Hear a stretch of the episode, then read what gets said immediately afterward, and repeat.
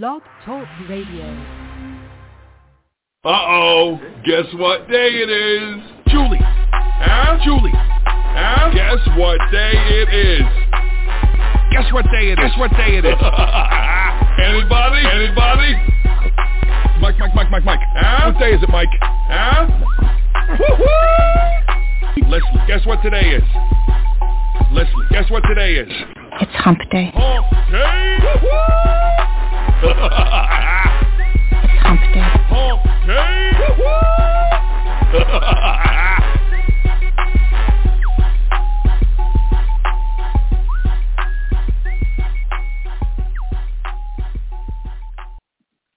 Welcome, ladies and gentlemen, to the, uh, the Donelson Files with Tom Donelson. I have on my uh, my guest uh, Jennifer Cabrera, who's one of the sharp minds when it comes to knowing the coronavirus.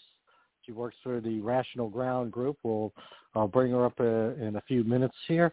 I want to kind of, uh, and we're going to talk about uh, kind of talk about a couple um, a quick thing here. Ever, I've been one of these guys who was a skeptic, probably beginning in May of 2020 in April, and I started, and part of it was I was looking at data that was coming out of California by you know, you know some you know Stanford uh, scientists who are you know well-known uh, individuals, and they basically were finding the number of cases. I mean, the way they put it was the number of mild and symptom, asymptomatic far exceeded than what we previously thought, in that the infection fatality rate at that time was 0.2 as opposed to let's say what at you know what a month earlier you know you know Anthony Fauci was basically saying, well, we're going to have a million plus, two million plus death by the end of the summer. One percent will, you know, all kinds of you know numbers out there, and they were the first group to basically say, you know what, let's kind of slow this thing down, and and they were and and, and so basically these are numbers that for the most part have held up. The other point that they made, and this is that this was a you know, virus that really struck the elderly far greater than younger population. I think the, the numbers uh, that they have is a thousand times better, worse. And, and the thing in May, I remember basically saying in effect that the lockdown and economic restrictions will be far worse than dealing with, than the virus itself. That more people will be hurt, community destroyed, more people end up dying either prematurely or presently down the road. And again, those are numbers that are coming up. And the interesting aspect, and I'm going to, is I see a sea shift in what people are now believing about the virus. And I suspect part of this is that the Biden administration has found themselves into a trap. Namely, for the past 18 months, they promoted a panic porn situation where everybody, you know, trying to get everybody all geared up and scared to death of the coronavirus, then all a suddenly, you know, we have Omicron, which, uh, you know, again, we'll talk more about that, is just basically we're seeing high numbers of cases every day. And now Joe Biden is responsible.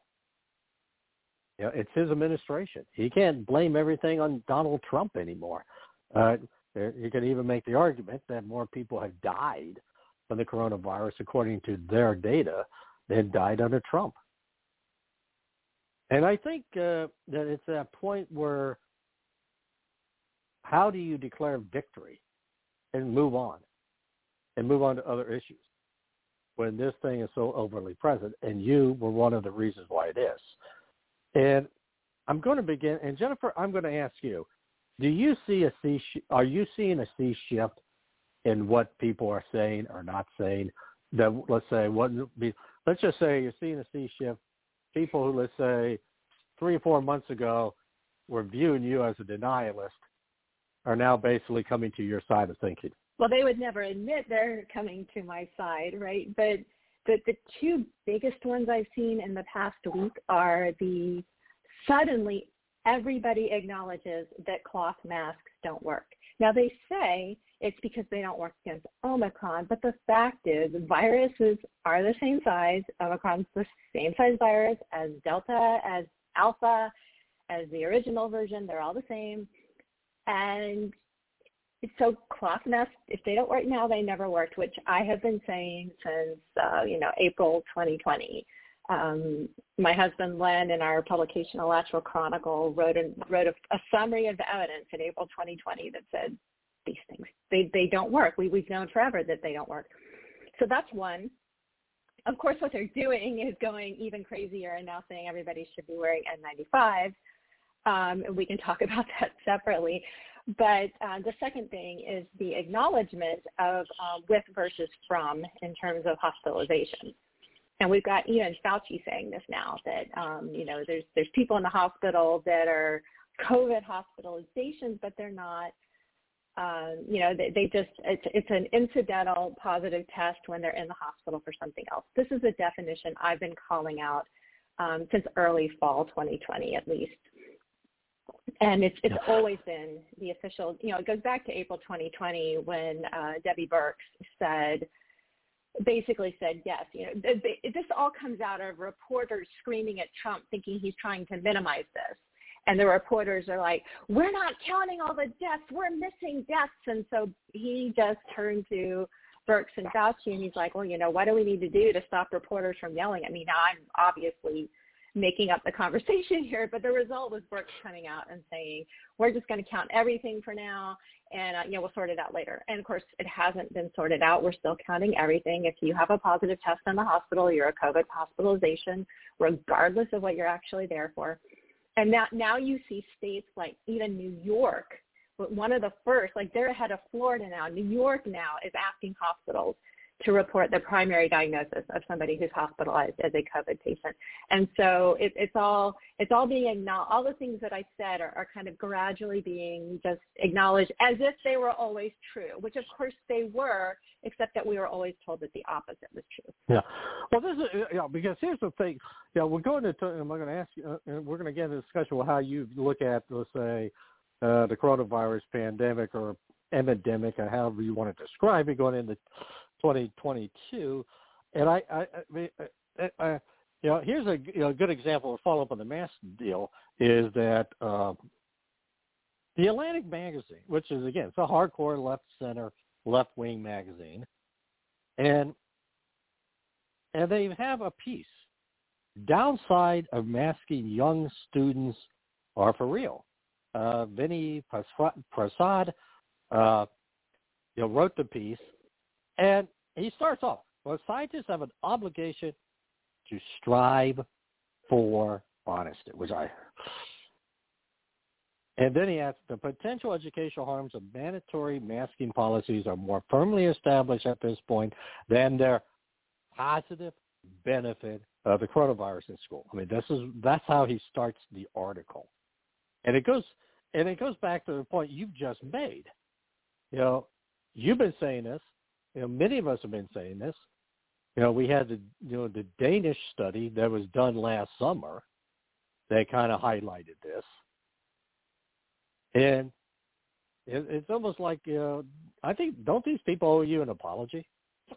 well, oh, I, I'm not expecting that to be forthcoming, but you're absolutely right that they have been wrong all along. They have completely neglected any risks. They have overblown the benefits. Uh, it's a, it's amazing just for the Atlantic to give Vinay Prasad a piece. That's that's a huge improvement because it's yeah. people like Vinay who are going to get this out of it. People who get us out of this. People um, people like him who have not necessarily been skeptics all along, but are kind of more part of the establishment. We're kind of like throwing up warning flags all along, but not really fully skeptical the way I was and have been and continue to be. Um, so, so Vinay is kind of in that middle. There's there's a number of people there. Um, Tracy Hoeg, for example, who have come along slowly, but they're finally there and they're finally uh, being listened to to some extent. So it's amazing for Atlantic to run that, and I'm glad they did. Uh, masks on children were never made any sense whatsoever. The, the risks were easy to to project. They it, obviously children need to see faces. They need to read lips to understand teachers. Uh, they're they they're, they don't ha- handle masks appropriately. They're dirty. We did uh you know the the the I'm not going to Yeah. call it a study, but we did submit some masks here to a lab, and we found all kinds of, of pathogenic bacteria on them. Uh, it, it, after one day, starting clean at the beginning of the day, and you know through all the time that that people like me have said, here's all the things that are, are bad for children about masks, and the response was always, it's better than dying. And that's what the people told us over and over. And on the flip side, we would get, so here in Gainesville, we have an academic um, academic medical center uh, connected with the University of Florida, and the doctors from that hospital would go to our school board meetings and they would just go on about you know babies dying. And one guy had this whole long thing about how he'd held a baby who was dying in Africa or something and how horrible it is for babies to die. And I don't know how that was related to COVID but the whole reason was to you know bring up this emotional reaction that we have to protect our children at all costs from dying and masks are how you do that was his whole thing. We must mask our children to protect them from dying. Other doctors said oh you know long covid um was what's the MISC, the the inflammatory syndrome that, that children get, and they were, you know, children get these things. It's terrible. We can't, even if the death rate is low, then you know, once once they weren't able to argue that children were dying because it was obvious they weren't, then they switched to the MISC, and then they switched to long COVID, and then it was always, you know, the possibilities if they got COVID were just too horrible to imagine. So we must mask them without even looking at the harms of masking. It, it was Yeah. always Hold on, uh, completely yeah. one-sided. Yeah. Yeah, you hold on at that. This time Donelson Donelson Files with Jennifer Cabrera here on the Donelson Files on the Batchelor News Radio Network. A boy born in Joplin, Missouri was fascinated by anything with wheels and a motor. The odds of him going on to fascinate millions with his talent? 1 in 260,000. The odds of this born racer having 157 career top 10 finishes in NASCAR? 1 in 125 billion. But every driver seeks the pinnacle of their achievements. The odds of him winning both the Daytona 500 and the Brickyard 400 in the same year? 1 in 195 million. The odds of a child being diagnosed with autism? 1 in 88. I'm NASCAR driver Jamie McMurray, and my niece has autism. Learn more at autismspeaks.org slash signs. Early diagnosis can make a lifetime of difference. Brought to you by Autism Speaks and the Ad Council. Napa know-how. Napa guy knows not to judge a man by his car's multicolored paint job or absence of modern gadgetry. Who cares if it's technically old enough to vote and the windows are powered by the strength of your left arm? Your monthly payment is zero, and it'll stay that way. Because with over 500,000 parts and a little Napa know-how, you can keep anything on the road. She may not be pretty, but she's all yours. That's Napa know-how. Napa know-how. Now, this segment will be brought to you by uh, the upcoming new book, America in the Abyss, Will America Survive, by yours truly, Tom Donelson. It's going to be published by Liberty Hill Press and will be available on Amazon.com and Barnes & Noble and other fine sites. So I will give you more details how you can obtain this great new classic, America at the Abyss here on the Batchelor News Radio Network, coming shortly to a bookstore near you. All right, I, okay. Now back to uh, to uh, Jennifer, and and by the way, Jennifer is associated with the ras- uh, with uh, the gr- group Rational Ground. They have a website, rationalground.com. But I also know that you do. You guys now have a Substack as well.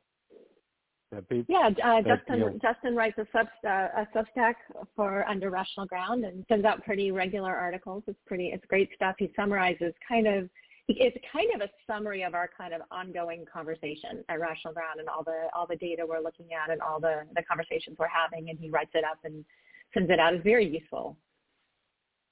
Yeah. All right, yeah. Like I said, it, it's so again, sub, so it's on Substack.com, and and it is for you know it is you do have to have a subscription to get it to get the data, and I understand it's what it, how much does that cost a month? I think it's seventy a year for the full thing, but there is a free version. And um, let me see. I'm not in the middle Yeah. of this, so look it up. So it's Okay. the COVID reason COVID reason Substack,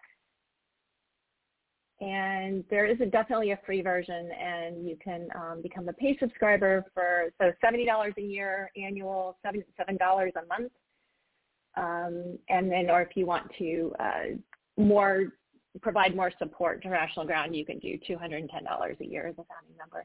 But there is a free option, so you can uh, can check it out. Okay. Okay, Substack.com. Yeah, check it out. And all right. Okay, now, like I said, we've been talking about the. Let's say this. You know, we you know we talk about the math side of the equation. Yeah, you know, I- I do have to bring this up because I just find it hilarious.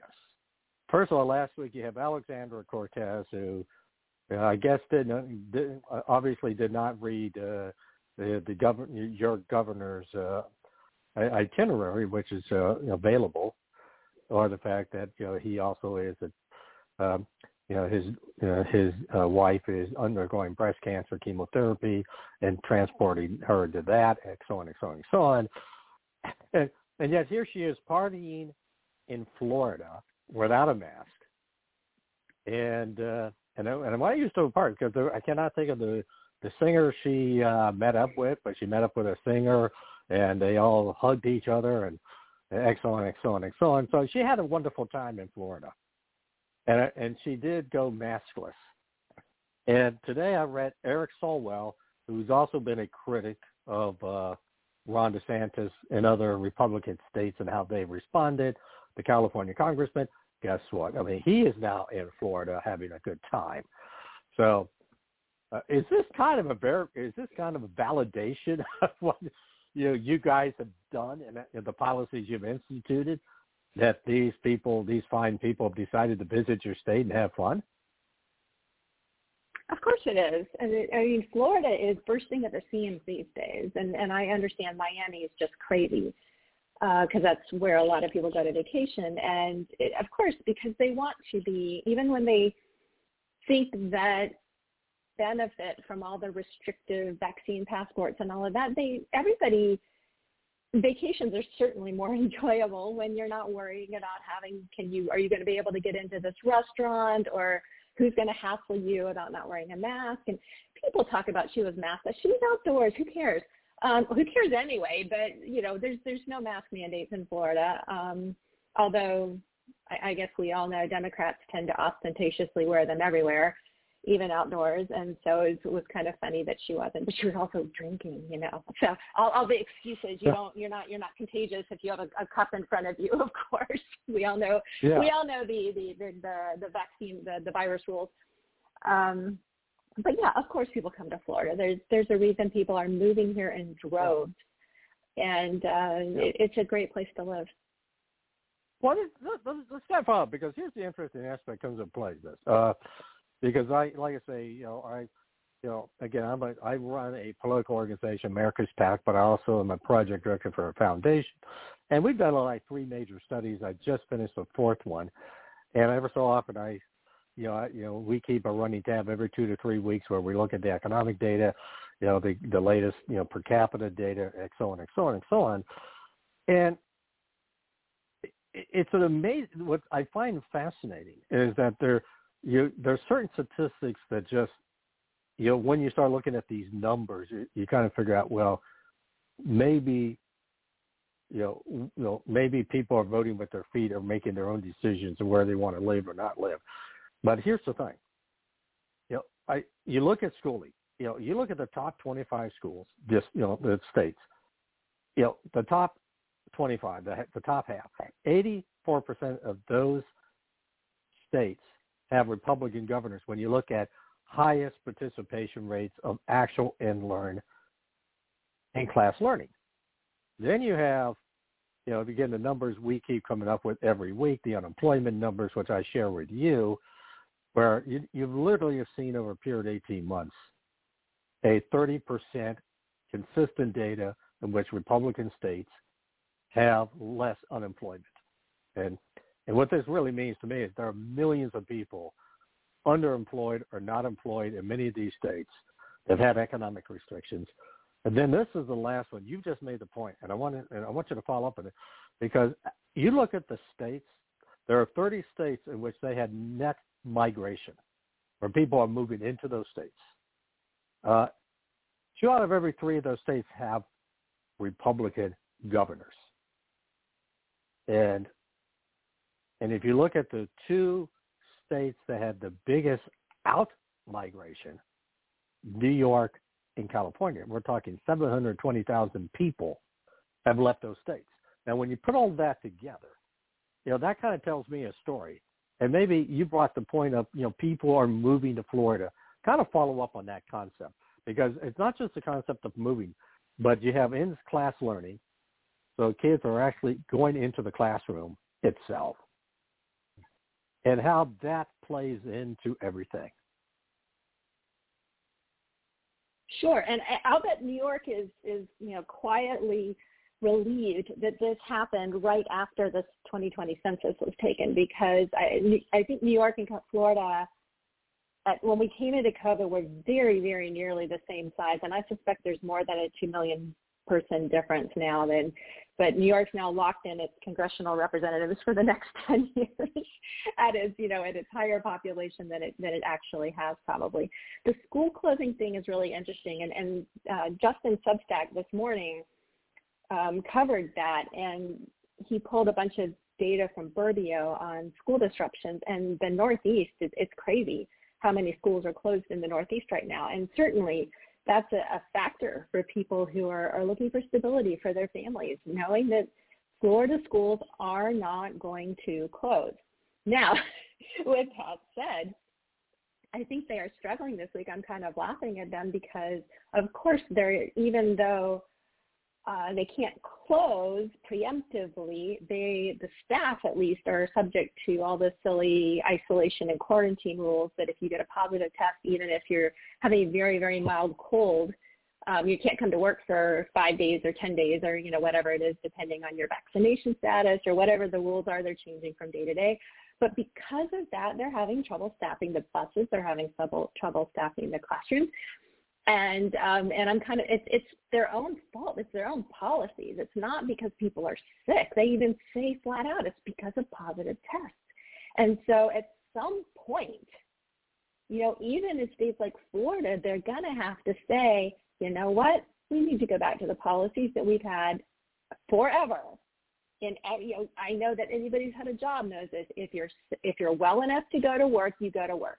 You only stay home if you're literally too sick to do your job. And we, we need to go back to that or, or, or and Omicron is just showing that it, it, it's, it's just amazing because the, the very high numbers of cases are, are throwing all of this into, into stark um, you know, yeah. stark relief that we yeah. can't, society can't function with these rules. Well, let me let me throw that out because Omicron, and again, I know yeah, we, talk about this with Florida seasonality. Okay, right now, okay, I'm looking at the CDC tracker. Florida has got listed 1,800 per 100,000 cases in the last seven days. You've seen a big jump.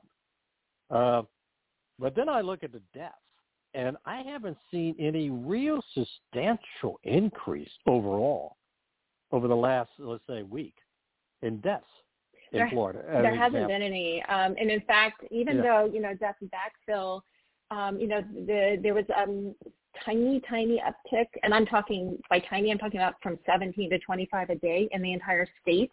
Um, and that was at the end of November. And since then, it's all sloping down. Now, you expect it to slope down, but you also expect that, you know, two or three weeks ago, if it was, if there was a real increase, you would be seeing it now. You know, Omicron really just hit Florida and you know, so we may not be reporting the deaths yet. And understand that under the definitions, there will be COVID deaths because anybody, if you test positive with Omicron and you're in a hospital for a heart attack and you die, you're a COVID death. So yes, we're going to get deaths, and the deaths are yeah. proportional to the number of cases. So we're going to have deaths. I, I, and no, I think that yeah. the people who are saying we won't are, are kind of not understanding yeah. the situation. Yeah. Well, here's the interesting thing because I'm looking at some of these numbers. Okay, like New York. New York has got uh let's see, you know, again they have about three thousand cases per hundred thousand, you know, reported, but they only have about three hundred and eighty deaths over a period of seven days.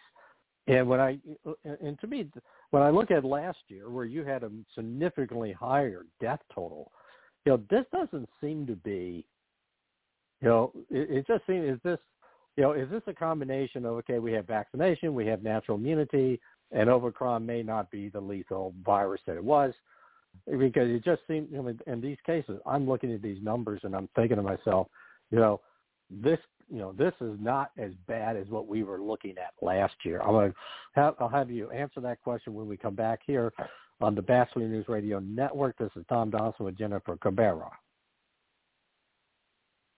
You might know me. I'm 50 Cent. You may follow my tweets, my Facebook friends. Odds are fewer than six degrees separate us. We're that close. What's crazy is one in six don't know where their next meal is coming from. These are your coworkers, your neighbors, your friends, Hunger is too close for us to ignore. So visit feedingamerica.org slash hunger and find your local food bank to see how you can make a difference. From one close friend to another, let's do this. I'm 50 Cent and together we are Feeding America. A message from Feeding America and the Ad Council. I never get the flu. My kids don't need more shots. I don't have time. We're all healthy. My asthma's under control. I'm pregnant. I've had the flu. It's not a big deal. My kids are too old the for flu. The media is exaggerating. I can fight it naturally.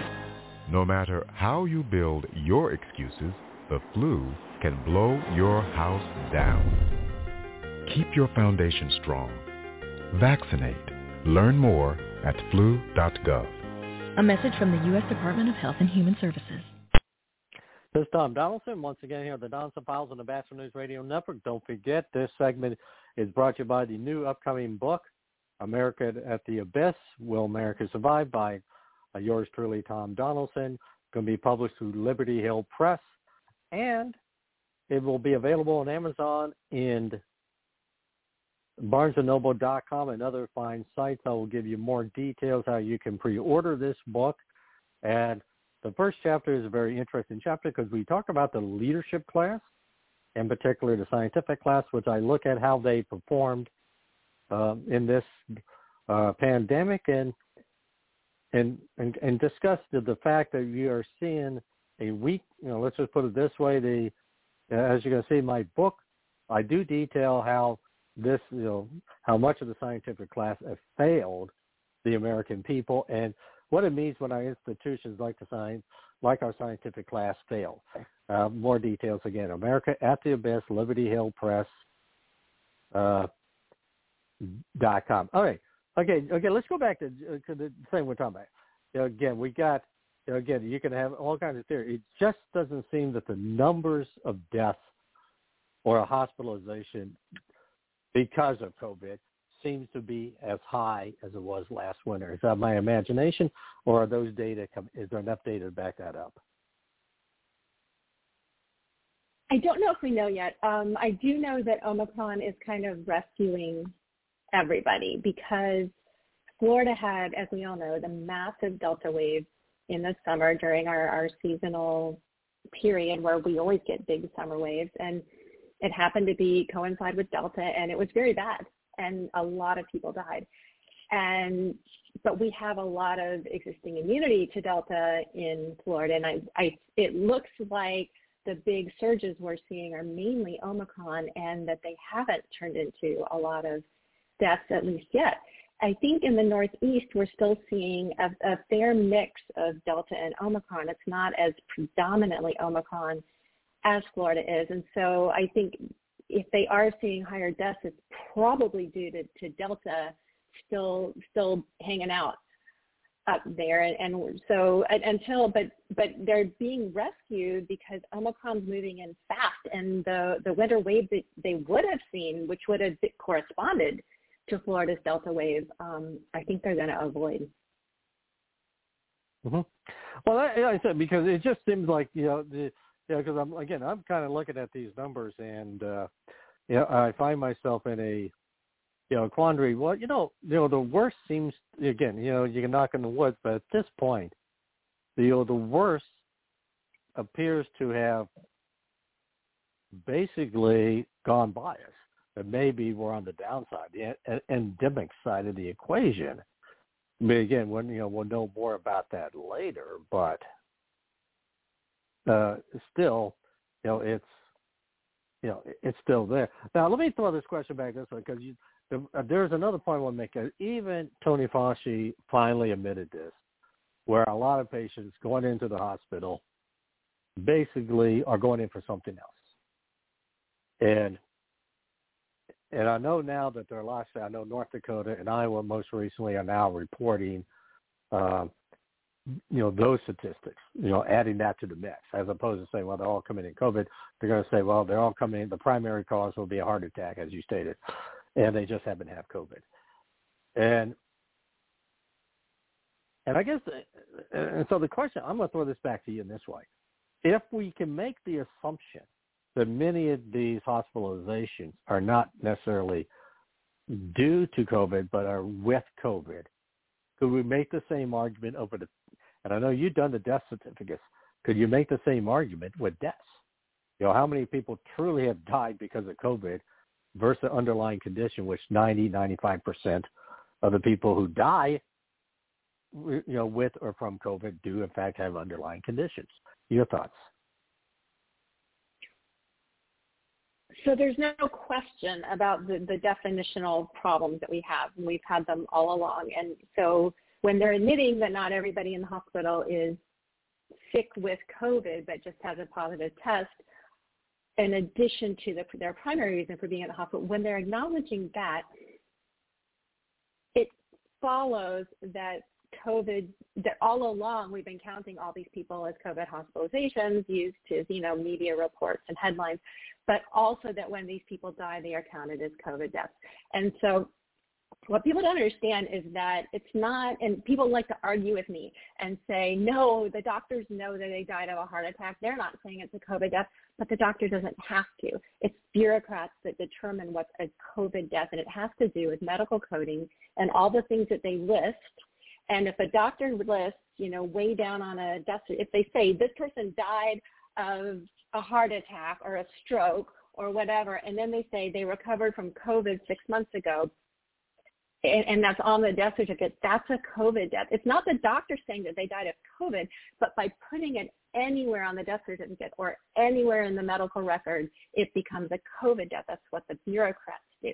So yes, COVID deaths have been way overcounted. It's not 99% though.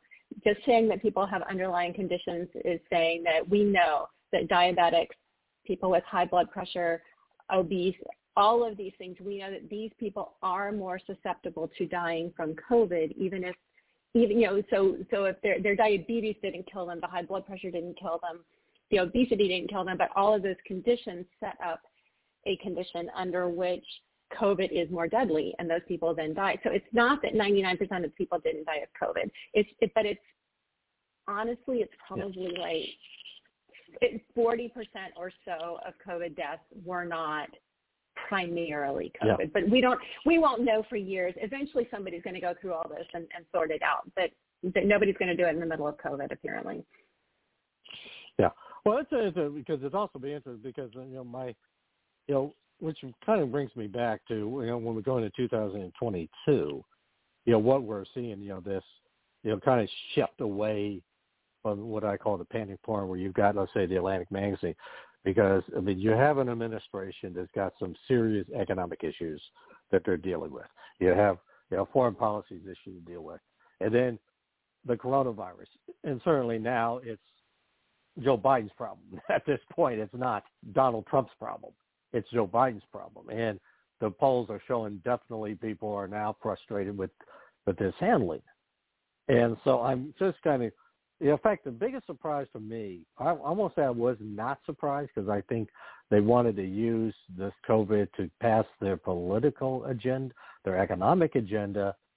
But the, but there's always this part of me that was said, you know, if I was president in February of 2021, I would declare victory over co- the coronavirus and say, okay, from this point forward, we're going to, you know, we're going to move on, live with the virus, and and and I'm going to encourage my fellow Democrats to open up their economy as much as possible so we can get an economic, you know. And I'm always kind of wondering why they didn't do that. You know, actually, I, I don't wonder anymore because I think they want to pass their political agenda. But now they're, you know, it's like the tar baby. You push this panic porn for so long. Now you got to figure out how to get it, how to get it off you. And you know, have you ever been exactly. surprised by that kind of?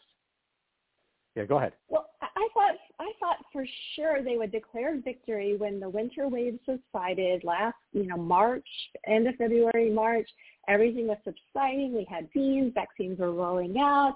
Like, what a perfect time to declare victory.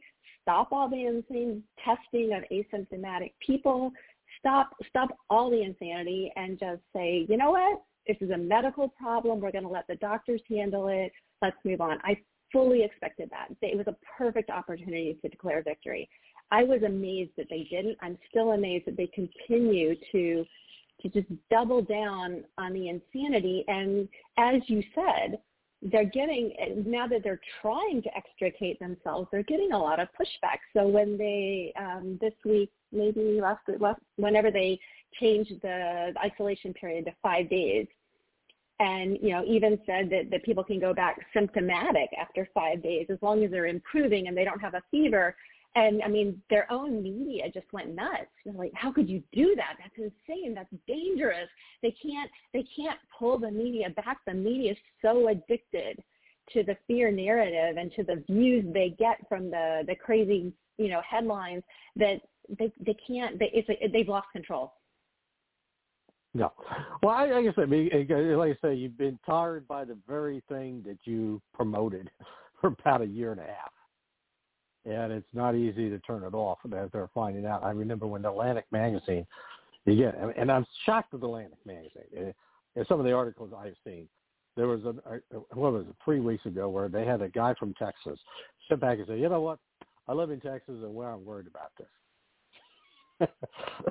yeah, we live with it, and that, yep. and that, you know, and yeah, and I thought of it, uh, and they got a lot of pushback from their readers. Yeah, how could you publish such a piece?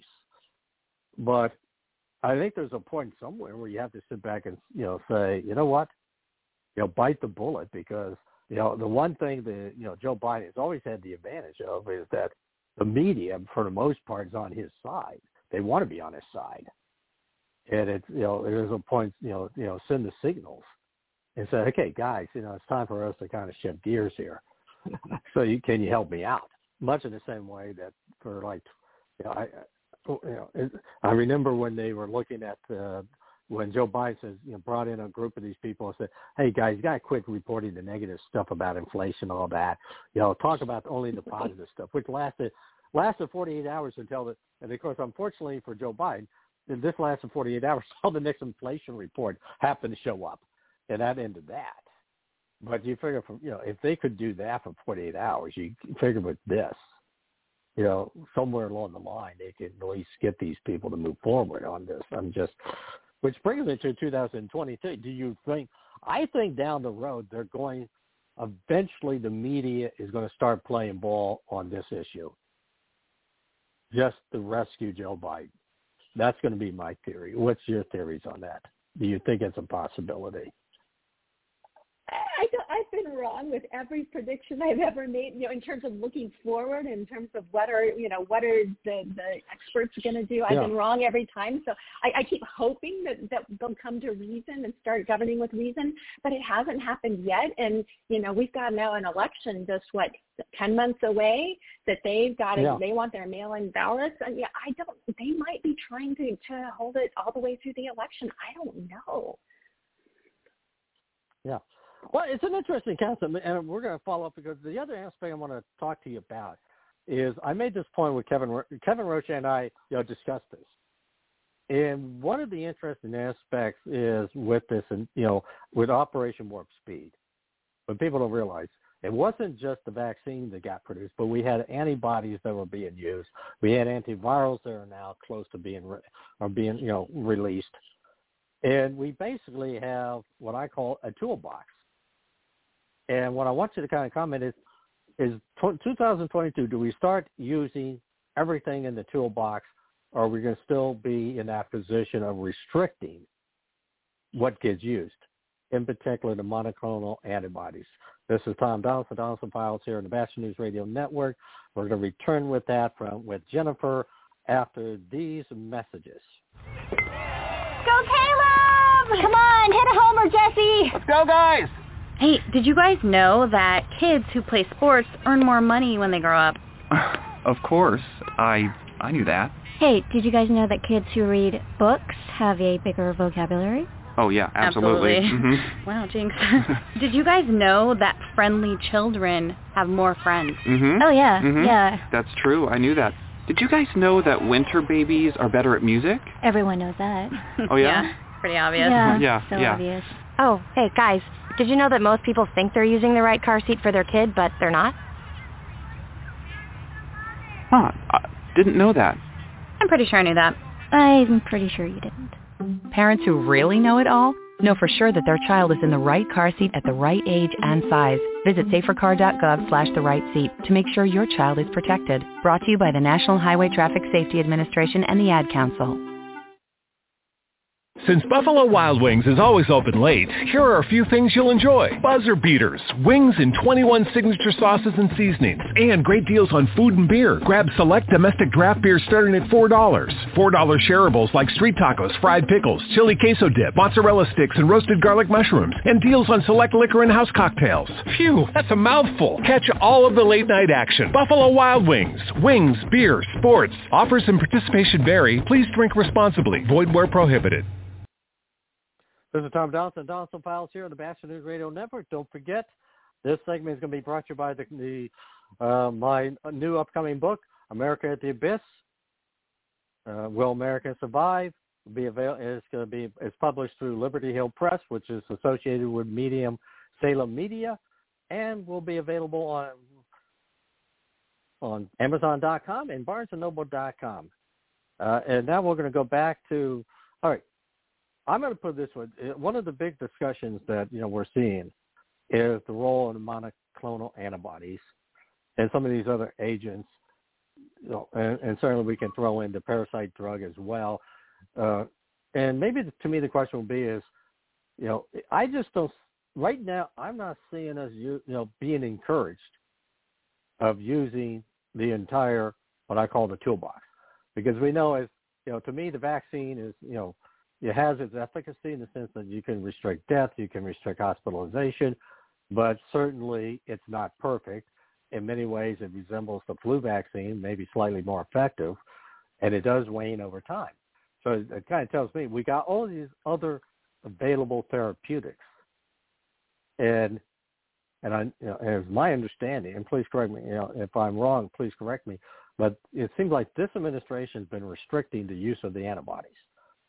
Uh, just as an example, We have, and and, is and when when when Biden when Biden presented his plan earlier in the fall, he said he was going to make the monoclonal antibodies more available. And what he did was he took full control of them, and then decided there was some some nonsense about distributing them in an equitable way. And um, a lot of states, even even Texas, I think, now have um, requirements that you know, unless you're 65 and old. I mean, there's there's all these people that are authorized for monoclonal antibodies, and and there are various things, body weight and and age and all. But a lot of states add a line saying, you know, you can also get them if you're a person of color, for example, right? And so if you don't qualify Yeah. under anything else, but you're a person of color, you can get the monoclonal antibodies, but white people can't.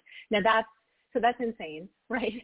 But um, so that's the kind of thing the Biden administration did with it. And but then my understanding, and people say studies, but I don't think there's studies. I think there's one study. Basically, a guy, and I could have this wrong, but this is what has been presented to me. One guy who works for or is affiliated with a manufacturer of one of the monoclonal antibodies published a paper showing that in vitro or in in a, in a in a cell thing, not not in the body, that the other brands didn't work on Omicron.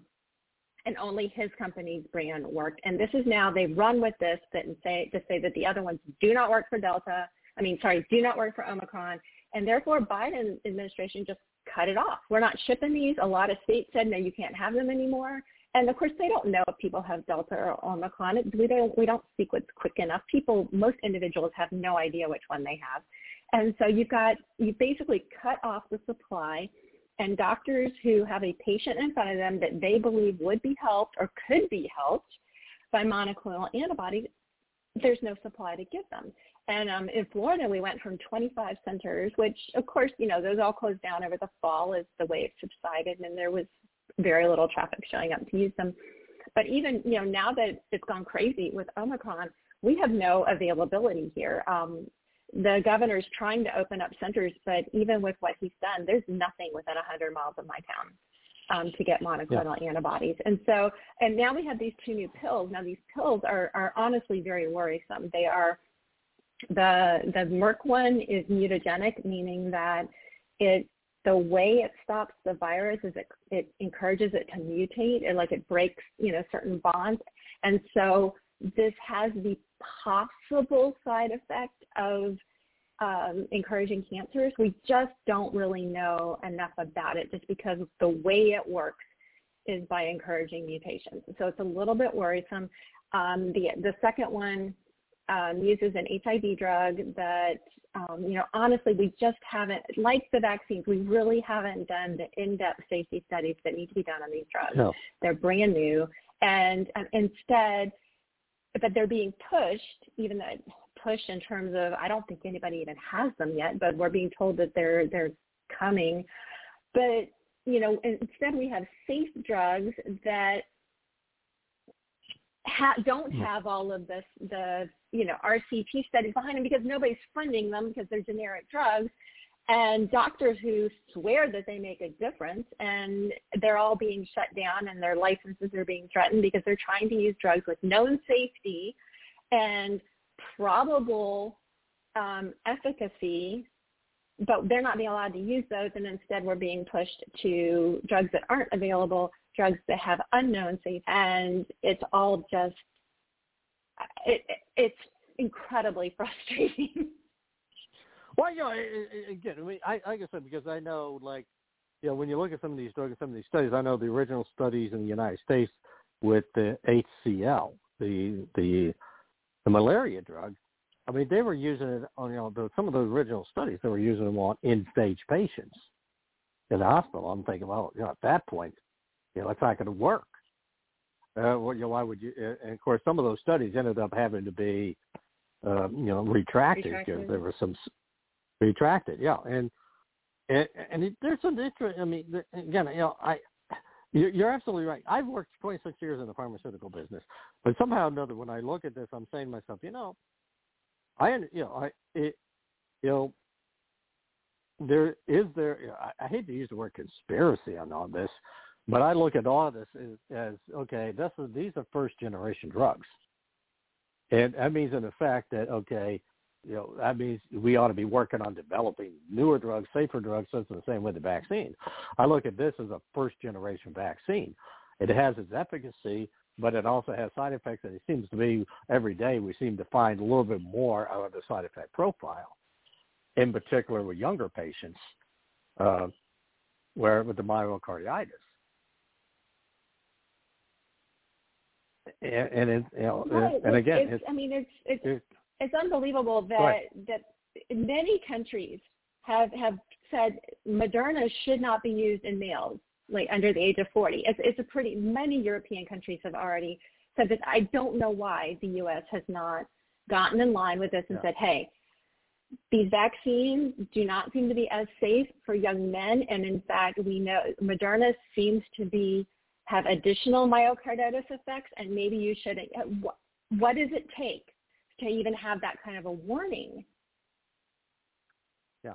Well, that's the thing. I mean, here's the thing because it's a risk versus benefit. And this is the thing that I was like I say, I'm not an anti-vaxxer. I've I've been vaccinated. I've had the booster. I'm 68 years old. Uh, so you know, I'm in that age group. You know, and I looked at risk. I looked at benefit. I said, okay, you know what? You know, the benefit outweighs the risk for me. But if I'm a seventeen, you know, but if I had a grandson who was seventeen year olds and he's a star basketball player, I'm not sure I would be wanting that child, that grandchild, to be uh, vaccinated. And I, you know, and and I'm going to kind of interesting case. There's an interesting case in tennis right now, where Djoko, uh, Novak Djokovic, who's like one of the best players in the world. Now, first he was allowed to go to Australia because he had a quote unquote not been vaccinated, and now they're saying, no, you can't come in this country you haven't been vaccinated. Well, two things. Number one, he's an athlete at the top of his game, and he's already had COVID, so he's already got natural immunity. Why would such a person take the risk of getting vaccinated when he's already got the natural immunity? And why aren't we, you know, is 2022 the year where we finally just sit back and say, you know what, you know, national immunity should be a condition where you don't necessarily need to be vaccinated. Your thoughts? Well, I actually reject that argument because we okay. shouldn't be enforcing we shouldn't care who's immune and or which path they took to it. There, that nobody yeah. should be restricting anything based on immune status, and that's that's the only reason I reject it. Obviously, um, people who have had COVID have a very strong natural immunity. Now, what we're learning is that lots of people are getting Omicron that previously had another different version of COVID. It, it tends to be people that had it more than a year ago. Um, we don't really know what's going on with that, but everyone I've heard of has been extremely mild, and, we know there are viruses that, that you can get again, and your body recognizes them and it fights it off, and you have a very mild reaction. And that's just how our immune systems work. And why why have we thrown away everything we know about biology? I don't know. There's the really you don't have to you don't have to say it's a conspiracy theory when when all the signs point to everything has been done everything everything from the fear porn to the headlines to you know suppressing treatment everything has been done to get us to a point where everybody gets and that there's no alternative and that people willingly sign up for it because they're scared and then you know are are you going to go further that this is the that the the ultimate reason for this is to set up some sort of digital ID. I don't know, but but boy, it gets you there, doesn't it? Yeah, it does. I mean, that's the thing. Cause it, it, because again, here's the point I was trying to make: is if I'm Djokovic, and I've already been exposed to the virus, which was June of last year, so it's less. He's less than a year out.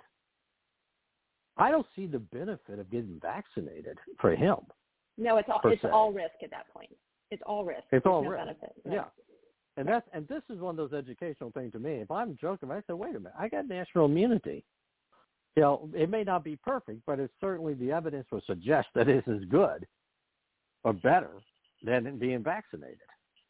Because we know that after six months the vaccination wanes, just like the flu vaccine, by the way, wanes as well in the course of a flu season. I mean, this is not unknown science that we're dealing with here. And uh, and I find you know, and this is what you know. Again, I'm trying to figure in 2022, do we finally come to our senses in these particular cases? Do we start looking at, let's say, giving doctors leeway for earlier treatments? You know, allow doctors make that decision whether or not an antibody, you know, the monoclonal antibodies get used or don't get used. Position to look at the data and sit back and say, for example, you made the point that the data that you know, was used to, you know, show that, and if, if I'm mistaken, it was the Pfizer drug that was declared, quote unquote, not as effective. And and I and I can't remember if it was Merck uh, was the competitor, but I know there's another one out there, or Lilly. Lilly. Regeneron, yeah. Regeneron is the big one that they tried to get, um, that yeah. they tried to say wasn't working. Okay, yeah, all right. I mean, the point, yeah, but the point. So obviously, you know, to me, most doctors, you know, if you sit back and say, well, you know, this study was done by this company, you know, you know, there are other, you know, there may be other data out there to demonstrate that this may actually work, or you still have this other monoclonal. The reality is, you got two antibodies that I know of, and there's a third, Glasgow. In fact, the, you know, you know, your governor went out to negotiate it originally, you know, with GlaxoSmithKline. for their antibodies. And then the federal So government took that away. Yeah, yeah, and yeah, and that's just uh, which uh, you know, it, again, we're not using you know and the point I'm going to make it. We're not using all the tools in the toolbox. Uh, especially to me, if I'm And, and they're still know, if I'm a- not they're still not recommending simple things like vitamin D. I mean, have you heard one national quote unquote expert tell you to up your intake of vitamin D that that's important? Of course, Uh, not to my knowledge, unless maybe Peter McCullough or Robert Malone, because I know Right, but those are the, always those been the fringe experts, right? Those are the Yeah. those are the guys that, that support all of the early treatment. And yes, they'll tell you take, you know, quercetin, zinc, C, D, take all these things Yeah. and take them ongoing to, to, to boost up your immune system. Somebody like Fauci, the, the other, you know, the TV experts, they never ever mention that. They never m- mention how you can protect yourself other than it's always vaccine, vaccine, vaccine. Yeah. Well, yeah. I mean, again, it, to me, when looking at 2022, is this the year common sense starts coming through? I don't know. It's you know, or do we basically continue to panic porn because you made the point? Well, we got mail-in ballots, so that way we get some, you know, maybe do another shot at mail-in ballots for the election. Uh, because as I say, I mean, there. I look at the. I again, I'm just going to say. I mean, there's a part of me that understands why they continued the panic porn at the beginning of the Biden administration because they had a political, economic agenda that they could tie into the virus. Uh, in particular, Build Back Better. They could, you know, it was all like one big connected program. But at this point in the game, uh, you know, you know, the, the only other benefit is what you stated. You know, you know, maybe we can figure out a way to loosen up the election process again, like we did in 2020. But I'm just like I said, I'm just I'm flabbergasted at times, but at times I I should quit being surprised. Yeah, so so my biggest hope for for the the next few months at least is that more people you know in in the middle continue to wake up when you know when when the CDC says um, you know if you're no longer fully vaccinated like you know all of you people who are hanging on to your jobs and going to restaurants and whatever because you were fully vaccinated oh guess what? You're not anymore. And uh, for people to go okay I did what you said and guess what? You're moving the goalpost and i'm not doing it again. When when you know all the people who've had their kids in cloth masks for for a year and a half close to two years now and, and suddenly the school system says eh no you need n95s now. And those parents go no we're not doing that we need I, my my biggest hope is that enough people start saying no we're not we we've done this this whole time and you i mean my local county all of their, their employees were forced to get vaccinated before, you know, at the very end, the, the law was changed and they said, oh, you can't fire this unvaccinated, but it's a tiny percentage. Now they all have to wear N95s all day at work. We need people to say, no, I did everything you asked me to do and I'm not, I'm done. I am done. That's what we need. Well, let me ask you a question real quick because when you know the N95, what's your thoughts on that? Yeah, you know, as so a mask. I mean, it, it, it, it's it's fairly effective. It's kind of the minimum baseline. If you follow um, Megan Mansell, Ma- Mama Sarah's Meg, it's the minimum baseline effective mask, but it has to be fitted. You should have a medical evaluation. It should be thrown away as soon as you take it off. Um, or you know sanitized, but basically it's not to you know throw on your face any old size. Uh, anybody can wear it throw it in your purse when you're done, throw it in your pocket, throw it in your, you know, hanging on your rearview mirror. That is not, no, they stop being effective after four hours if that's what you do with it. It has to be fitted. You can't wear a beard. Um, you should have a medical evaluation before wearing them all day. There's, there, there are OSHA rules behind N95 masks. They are also not approved for children and not sized for Hmm. children. And so these are things that are just completely, OSHA has a whole page of rules on what employer responsibilities if they mandate if, if they make their employees wear N95s. These are all being ignored. And people need to say, no, look at this. OSHA says this. I'm not doing it unless you have this written policy, unless you give me the medical evaluation, unless you replace it every four hours, whatever it is. Um, they can be they can be effective to the wearer, not to other people around them. So Okay. that's what I think about Yeah. N95s. All right. Again, then Yeah, this is okay. Tom Donelson, Donelson Files and the Batchelor New Radio Network.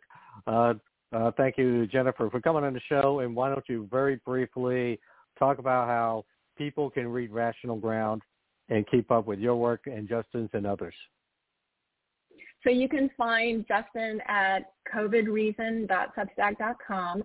You can find me at J Haskins Cabrera on Twitter and where the website is rationalground.com, but I honestly don't know how much is being published there right now. it's mostly coming out through Justin Substack, and um, of course all of our Twitters. And once you follow all of us, you'll you'll see us all retweeting the others, and follow all of us. It's great data. Well, listen. Well, thank you very much. It's Tom Donelson, Donelson Files here on the Batchelor News Radio Network.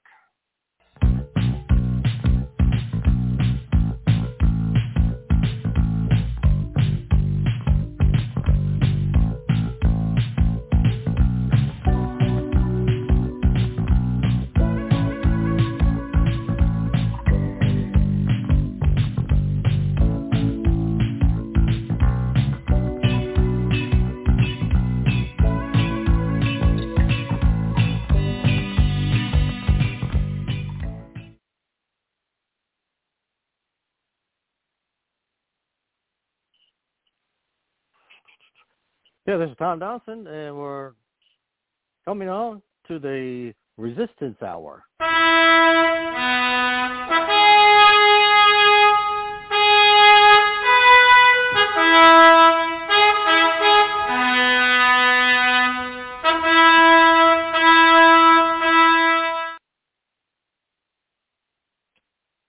Well, when you hear that trumpet, it means the Resistance Hour here on the Batchelor News Radio Network. We're going to do a special program from the past. Uh,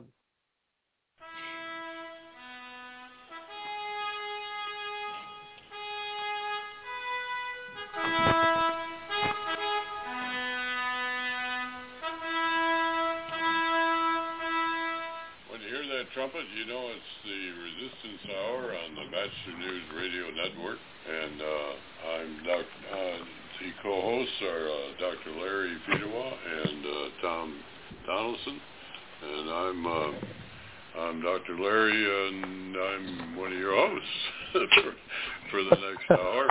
We've been uh, already uh, on the on the on the air here for an hour, and uh, we haven't really solved all the world's problems, but uh, we are uh, doggedly trying to do it. So we're uh, going to uh, go on uh, uh, with a, uh, a kind of a unscripted uh, critique, I guess, of uh, what's happening in the world today.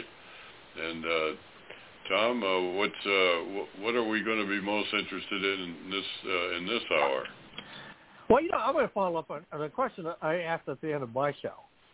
And this is the thing that always, you know, it's kind of is bothering me more than anything else. Namely, who's going to be held accountable for these disasters? For this disaster, someplace, somewhere, somebody's got to be. I mean, there used to be a time and place where you screwed up this badly. Uh, somebody felt the brunt of it. And it goes back to a point like, for example, uh, I'm going to pick on my favorite scientist, Tony Fauci, if for no other reason, is this guy has basically botched the coronavirus science to a point where half of America doesn't believe the guy for good reasons. He's a mediocre scientist who's been wrong on every major aspect of this virus. And he's not, he's still got his job. He's still doing his thing. And we've got some generals and some intelligence officers, and quite frankly, I got to be asking myself, why are they keeping their jobs? If there was a time and place, like when Harry, just whenever Harry S. Truman basically, you know, kind of told, uh, you know, uh, you know, General MacArthur, you know, I'm the boss. I'm the commander in chief. And you will not disobey me and you will not go around me and you're going to pay that price. You know, say what you want to say to Harry S. Truman is the buck truly stopped with him. And he was willing to make that move and do those things. And I, you know, and I like to know for the past several years, you know, you just look at this past year and a half, the number of screw-ups we had either with coronavirus, you know, by the scientific class, and still going on, or let's say our incompetence on this whole deal. You know, I, I don't know. I mean, you tell me. Well, you know, I head, think, I think, head, I, I think uh, President Obama put it very succinctly. Uh, elections have consequences, and the the only way in which you're going to have uh, people who do things uh, that uh, are not agreed to by uh, by the opposition is uh, uh, and have things done to them uh, in, in in retribution is if uh, the opposition wins the election and fires them or does whatever they're they're they're trying to do.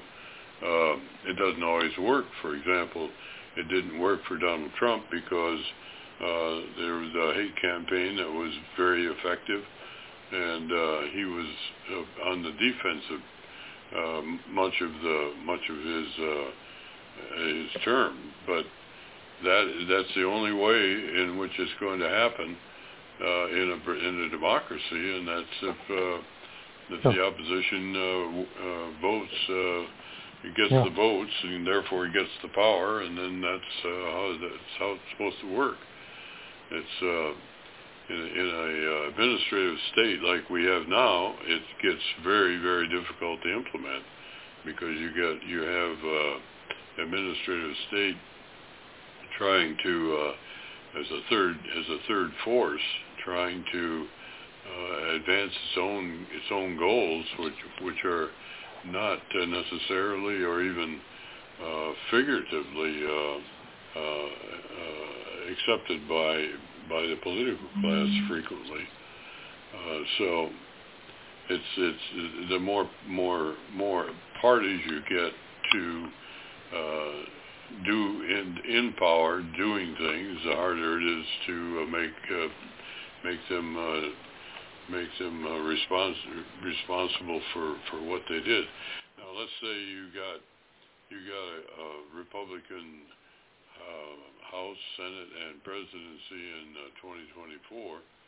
I think you could see uh, a lot of retribution done, but it, it's going to. Well, you know, I, I'm going to say, you know, I'm going to make a statement here because this is, you know, if there was ever a weakness in my view with Donald Trump in, in aspects is that he was not quick to fire people within the administrative class or the political class he should have fired. Uh, when it became self-evident last May, for example, that that the advice he was getting from Tony Fauci and Debbie Birx and others was not very good. Uh, he he continued to allow them to be official spokespeople for the administration, even though he had to know he was figuring out what they're telling me was garbage. And that's what I think is, you know, to me, it's not just getting elected 2024, is that you're going to have to have an administration willing to start throwing people out the door. You know, you go to the Department of Justice and figure out, okay, anybody appointed by this administration, you sent them out the door. You go to the intelligence side of the committee or the military side, because people can't remember, about 200 military generals were replaced by Barack Obama. He cleaned out people that he didn't want, that wasn't going to follow his policies, who were going to be in opposition to his policies. And and certainly you did not see that in a good p- uh, portion of the Trump era, and you better start seeing that in the next administration if we win all those, win everything back. Because I'm going to tell you, if you don't, the same thing repeats itself. The bureaucracy keeps moving as if it doesn't have to uh, pretend elections matter. Uh, and and that you know that's my you know what do you think? You know, it's not just about winning elections. You got to start cleaning out house because part of winning election is doing exactly that. Your well, thoughts? It's it's more. First of all, it's more than a four-year job to uh, penetrate down deep enough in the in the uh, uh, bureaucracy to actually uh, convert the um, the uh, actors to uh, a different point of view, and uh, so, but it has to. It, it obviously has to start with um, with the uh, with changing the changing the, the, the leaders of the, the captains of the various teams. Yeah. In the case of Trump, he he had no background in in government. He didn't know who was who was who, and and he didn't know who the good guys were and who the bad guys were. And it took him quite a while, as it would anybody, to find out that um, just because uh, the the uh, general that you made uh, the department, the uh, defense secretary had a had a cute, funny name. Uh, it didn't mean that he was going to be a guy that would uh, follow what you wanted to have done. And the same thing with the Secretary of State and so on. Uh, so he, Well, he yeah. started off with a, a kind of deficit of, of prior knowledge, and he didn't trust the Well, right I- yeah. people for a long time. Well, I agree with you that that in that sense, certainly in the beginning of the administration, you know, that is exactly what the case was. You know, he didn't have that experience of working in Washington, knowing who to trust on. But the other aspect of it is that he also represented a totally different wing or totally uh, differences, let's say, in what the political class, in- including those on the Republican side. And and and so that is it. But I, but it's important for people to understand. You got that this has to be part of the package. That it's not just about selecting people. You got to start cleaning up the bureaucracy. You know, you got to start cleaning out the bureaucracy, or else you're going to have an issue. Why don't we take a quick break here, uh, here on the Donelson Files and the Batchelor? Actually, not the Doctor. Yes, sorry. Uh, the Resistance Hour with Dr. Larry and Tom. A boy born in Joplin, Missouri was fascinated by anything with wheels and a motor. The odds of him going on to fascinate millions with his talent? 1 in 260,000. The odds of this born racer having 157 career top 10 finishes in NASCAR? 1 in 125 billion. But every driver seeks the pinnacle of their achievements. The odds of him winning both the Daytona 500 and the Brickyard 400 in the same year? 1 in 195 million. The odds of a child being diagnosed with autism? 1 in 88. I'm NASCAR driver Jamie McMurray, and my niece has autism. Learn more at autismspeaks.org slash signs. Early diagnosis can make a lifetime of difference. Brought to you by Autism Speaks and the Ad Council.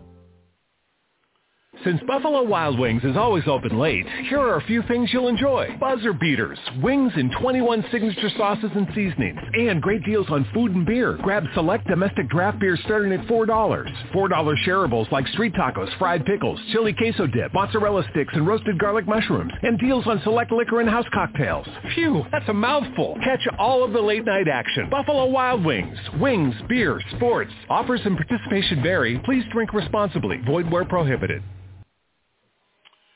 Welcome back to the uh, Resistance Hour. Sorry. Go ahead.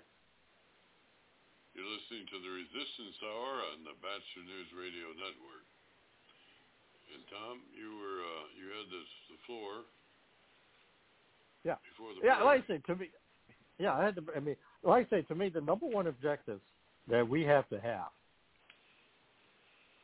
uh, is got to be, like I say, we have to understand that to change the culture, you have to change the culture of the bureaucracy, and you have to start, and more. Yeah, this is Tom Donelson. Just to let you know, we are. Uh, this is a repeat of a past. These are repeats of past shows. Uh, unfortunately, Dr. Larry has got a snowstorm that's happened, so we are going to apologize, uh, weather related, but yeah, this is where we're at. And again, thank you very much for listening to the doc to the Resistance Hour with Tom and Dr. Larry.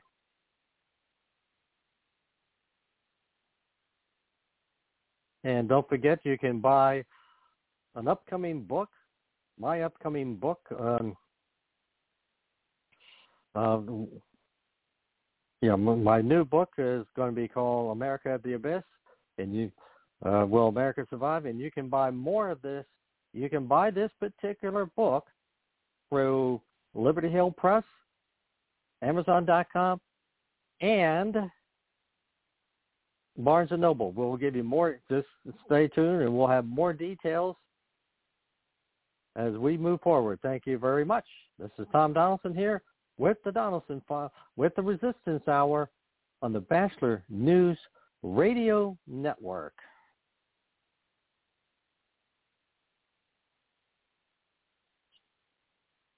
In just a second here, ladies and gentlemen.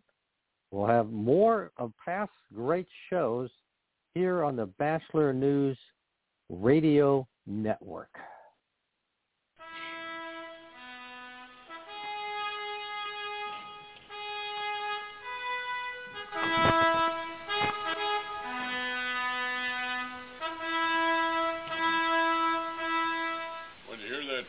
Know it's the Resistance Hour on the Batchelor News Radio Network. And uh, I'm Doc, uh, the co-hosts are uh, Dr. Larry Fedewa and uh, Tom Donelson. And I'm uh, I'm Dr. Larry, and I'm one of your hosts for, for the next hour.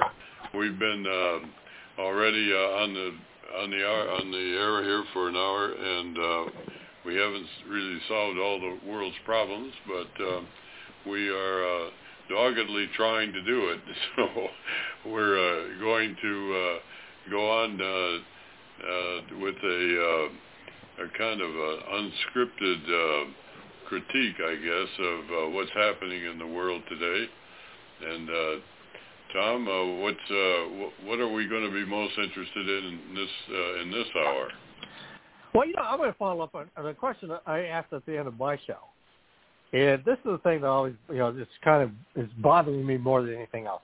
Namely, who's going to be held accountable for these disasters, for this disaster? Someplace, somewhere, somebody's got to be. I mean, there used to be a time and place where you screwed up this badly. Uh, somebody felt the brunt of it. And it goes back to a point like, for example, uh, I'm going to pick on my favorite scientist, Tony Fauci, if for no other reason, is this guy has basically botched the coronavirus science to a point where half of America doesn't believe the guy for good reasons. He's a mediocre scientist who's been wrong on every major aspect of this virus. And he's not, he's still got his job. He's still doing his thing. And we've got some generals and some intelligence officers, and quite frankly, I got to be asking myself, you know, why are they keeping their jobs? Yeah, but there was a time and place, like when Harry, just when Harry S. Truman basically, you know, kind of told, uh, you know, uh, you know, General MacArthur, you know, I'm the boss. I'm the commander in chief. And you will not disobey me and you will not go around me and you're going to pay that price. You know, say what you want to say to Harry S. Truman is the buck truly stopped with him. And he was willing to make that move and do those things. And I, you know, and I like to know for the past several years, you know, you just look at this past year and a half, the number of screw-ups we had either with coronavirus, you know, by the scientific class, and still going on, or let's say our incompetence on this whole deal. You know, I, I don't know. I mean, you tell me. Well, you know, I head, think, I think, I, think uh, President Obama put it very succinctly. Uh, elections have consequences, and the the only way in which you're going to have uh, people who do things uh, that uh, are not agreed to by uh, by the opposition is uh, uh, and have things done to them in, in in retribution is if the opposition wins the election and fires them or does whatever they're they're they're trying to do. it doesn't always work. For example, it didn't work for Donald Trump because uh, there was a hate campaign that was very effective, and uh, he was uh, on the defensive uh, much of the much of his uh, his term. But that that's the only way in which it's going to happen uh, in a in a democracy, and that's if uh, if the opposition uh, uh, votes. Uh, he gets Yeah. the votes, and therefore he gets the power, and then that's uh, how that's how it's supposed to work. It's uh, in, in a uh, administrative state like we have now, it gets very very difficult to implement because you get you have uh, administrative state trying to uh, as a third as a third force trying to uh, advance its own its own goals, which which are not necessarily or even uh, figuratively uh, uh, accepted by by the political class frequently. Uh, so it's it's the more more more parties you get to uh, do in in power doing things, the harder it is to uh, make uh, make them uh, make them uh, respons- responsible for, for what they did. Now, let's say you got you got a, a Republican uh, House, Senate, and presidency in uh, 2024. I think you could see uh, a lot of retribution done, but it, it's going to. Well, you know, I'm, I'm going to say, you know, I'm going to make a statement here because this is, you know, if there was ever a weakness in my view with Donald Trump in, in aspects is that he was not quick to fire people within the administrative class or the political class he should have fired. Basically, I just put it Uh, back up the shelf. When it became self-evident last night, for example, that well, okay.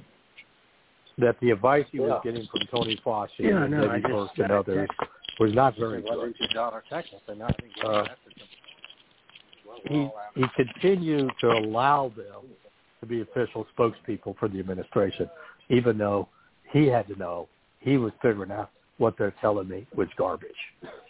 And that's what I think is, you know, to me, it's not just getting elected 2024, is that you're going to have to have an administration willing to start throwing people out the door. You know, you go to the Department of Justice and figure out, okay, anybody appointed by this administration, you sent them out the door. You go to the intelligence side of the committee or the military side. Because people to remember, about 200 military generals were replaced by Barack Obama. He cleaned out people that he didn't want, that wasn't going to follow his policies, who were going to be in opposition to his policies. And and certainly you did not see that in a good portion of the Trump era, and you better start seeing that in the next administration if we win all those who win everything back. Because I'm going to tell you, if you don't, the same thing repeats itself. The bureaucracy keeps moving as if it doesn't have to uh, pretend elections matter. Uh, and and that you know that's my you know what do you think? You know, it's not just about winning elections. You got to start cleaning out house. Because part of winning an election is doing exactly that.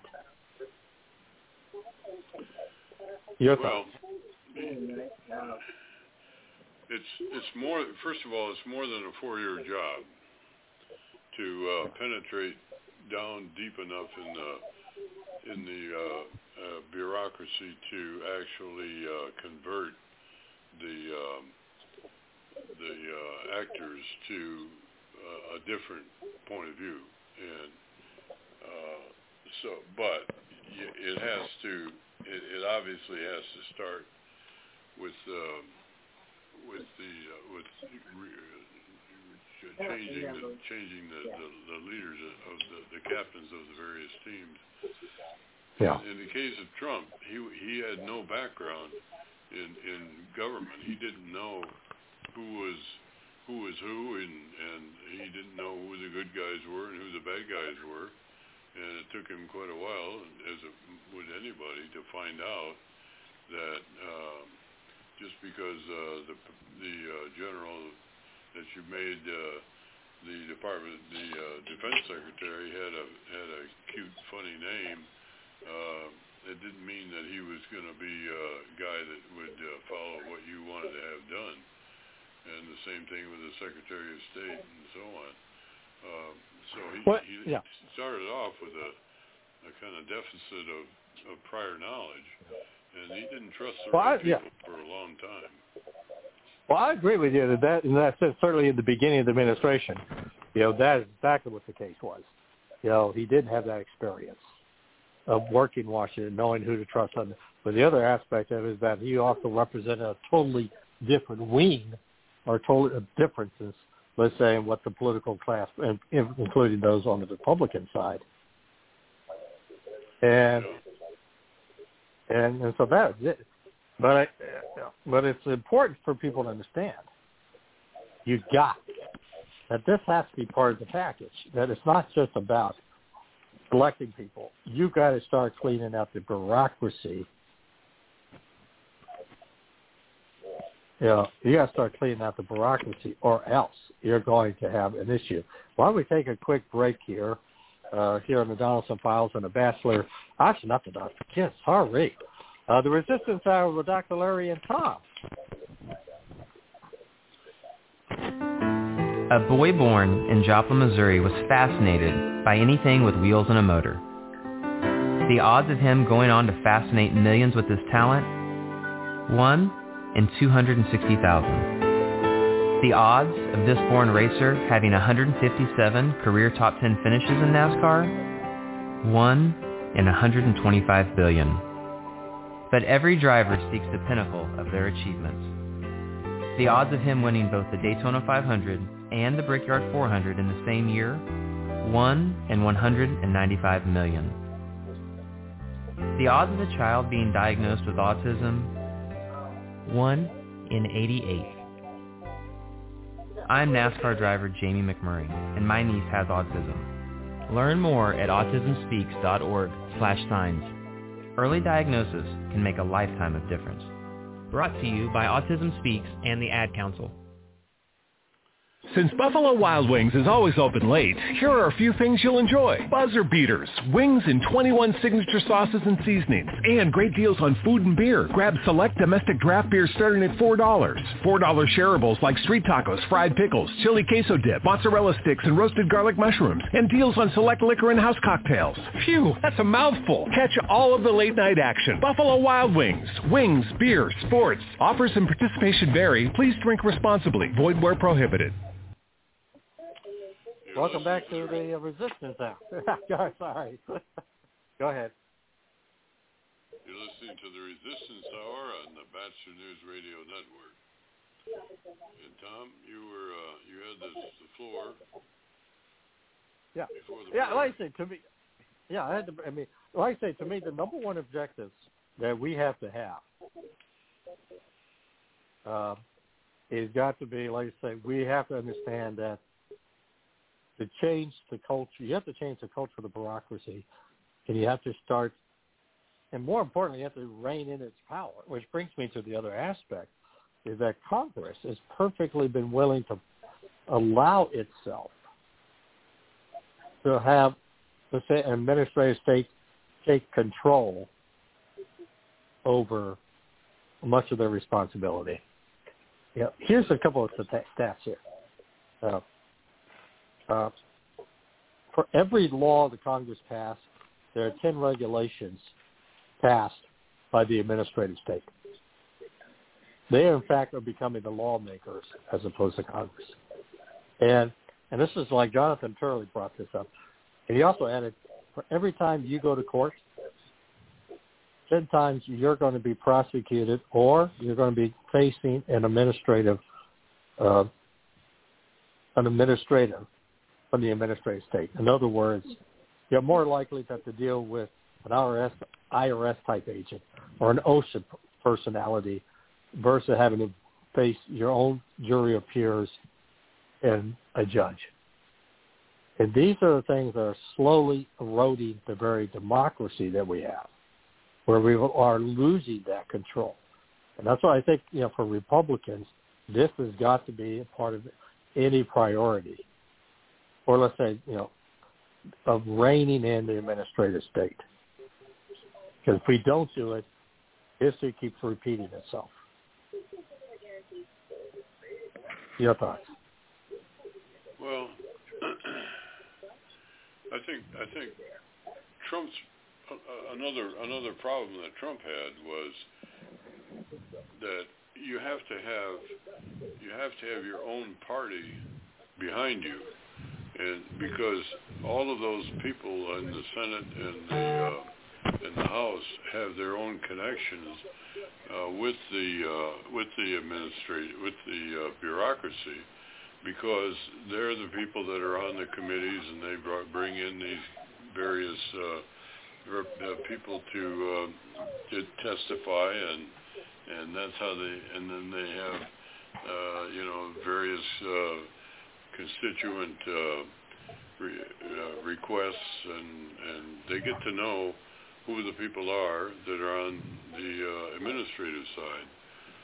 Whereas if if the, the president president is one person and he comes in and if if he if he doesn't have uh, much of much understanding of who who he should have in his own team, and then he also doesn't have the leadership and and half of the uh, the uh, members of the other of the other, other branch of government, Senate and House, on his side and telling him, giving him good advice, telling him who's who and what's what and how much how it's good and what's bad and who who uh, knows this and who knows that.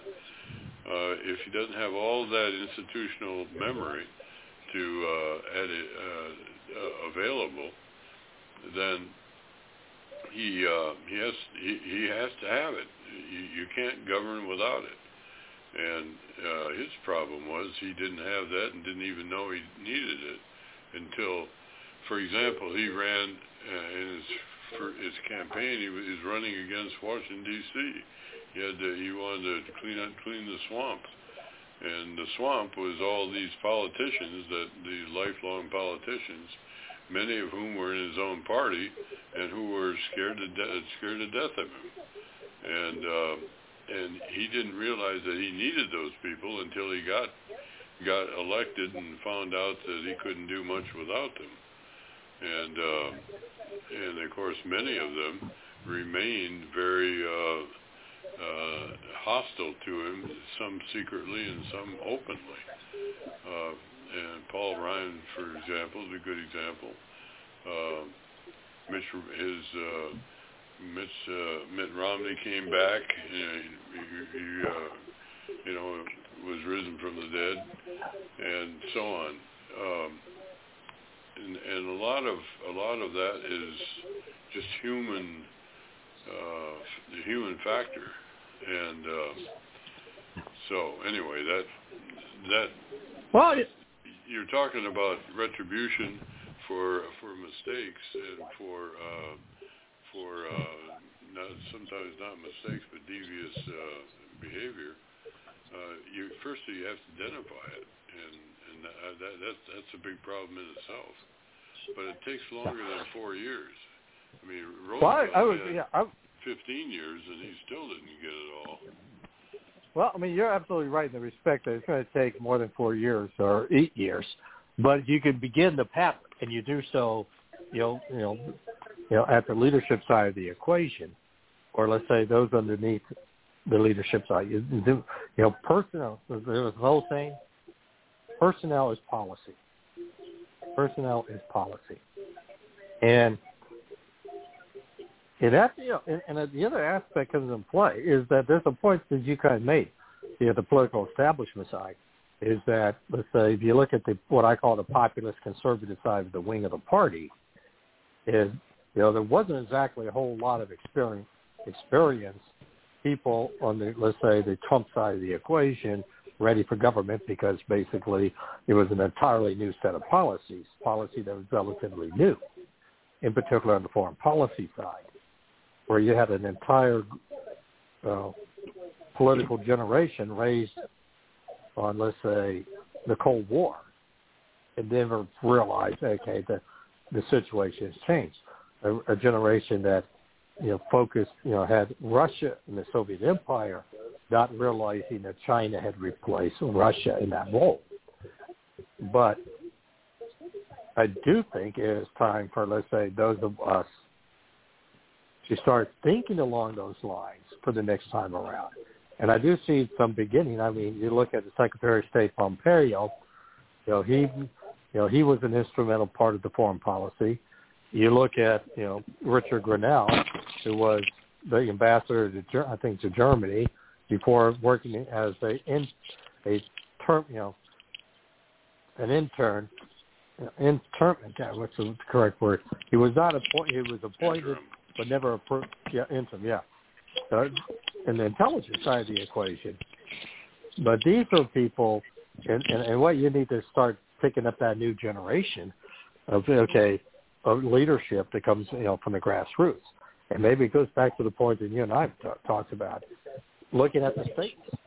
You look at Ron DeSantis. I mean, look right now, the Biden administration doing everything they can to undercut Ron DeSantis because they fear him. You know, they truly fear him. But I think you look at people like Ron DeSantis or Kristi Noem or others, it's going to have to be done on a state basis, and we do, and we do get a chance to see who's for real and who's not, who's going to stand up and who's not. Uh, who's going to simply say this is bad policy or bad science, and I'm not going to do it, or I'm not going to encourage it, and those who retreat. And we're getting a pretty good idea along those lines exactly that. You know, those who stand up and those who do not. Uh, well, you got 19 of the, the senators that didn't stand up. Well, uh, yeah. Well, you know what? We know who they are now. Yeah. And you know, and, you know, I kind of think back. I mean, to me, it comes down to leader. Yeah. Well, the minority leader may not, like I say, in, in 2026, his time will be up. But it's also time to start thinking along the lines of, okay, of finding that replacement. It's the same thing in Utah. You know, in 2024. Uh, you know, there's nothing that says that Mitt Romney is is irreplaceable. He is. Uh, in Alaska, you've got Lisa Murkowski, who's up for reelection in 2022 and and you do have an opponent to her. You look at let's say Lynn Cheney uh, in Wisconsin. I mean, in Wyoming. You have to start looking in that direction. You know, and, but you're absolutely correct. We got names of people who, when the chips were down, failed to perform. But that's you know, it, but, but it begins on the party level. Your thoughts? Well, you you got you, have to you know a lot of the more of this you know going in, the better off you are in terms of trying to uh, get your policies not only first of all you have to get many of them through Congress. You know, not all of them, but you know, executive orders have become much more common now than they used to be. But nevertheless, uh, you, you, the first problem for many things like budgets uh, is you have to get it through Congress. But then, once it gets through Congress, you also have to get it implemented in such a way as not to uh, lose the the very uh, purpose of the legislation that that you were fighting for, uh, and it frequently gets uh, gets uh, regulated out of out of primacy. You know, the bureaucracy gets a hold of it, and they change all the they they change they in, invent the rules and and such, and finally you all of a sudden you find that what you got through Congress doesn't seem to be reflected accurately in the in the thrust of the uh, regulatory side. So you know you've got to you got you, have to have somebody that knows how how to spot that and how to stop it and how to how to redirect it. And again, that that means somebody that's been around Washington for a long time, because it's the only way you get this this kind of uh, insight. It's it's if you see um, if you if you see things happen uh, over a period of time and you see certain patterns. And and since the bureaucracy is so huge and, and the government itself is so huge, it's very hard to get. Uh, you, you almost have to get insiders in that particular cabinet area or uh, or other department. Um, so and then and then when you get somebody that comes in from the outside and challenges the whole darn uh, structure and get I mean uh, the bureaucracy turns in a in a New York minute they turn away from away from that uh, that uh, candidate that just won like they did with Trump. And in fact they uh, they they turned against him and and they uh, started to undercut him. And and he took him a long time to figure that out in the meantime we've got to take a break you're listening to the Resistance Hour uh, on the Batchelor News Radio Network. Go Caleb! Come on, hit a homer, Jesse! Let's go, guys! Hey, did you guys know that kids who play sports earn more money when they grow up? Of course. I I knew that. Hey, did you guys know that kids who read books have a bigger vocabulary? Oh yeah, absolutely. Absolutely. Mhm. Wow, Jinx. did you guys know that friendly children have more friends? Mhm. Oh yeah, Mhm. yeah. That's true. I knew that. Did you guys know that winter babies are better at music? Everyone knows that. Oh yeah. Pretty obvious. Yeah, Yeah, so yeah. obvious. Oh, hey, guys, did you know that most people think they're using the right car seat for their kid, but they're not? Huh. I didn't know that. I'm pretty sure I knew that. I'm pretty sure you didn't. Parents who really know it all know for sure that their child is in the right car seat at the right age and size. Visit safercar.gov slash the right seat to make sure your child is protected. Brought to you by the National Highway Traffic Safety Administration and the Ad Council. Napa Know How. Napa guy knows not to judge a man by his car's multicolored paint job or absence of modern gadgetry. Who cares if it's technically old enough to vote and the windows are powered by the strength of your left arm?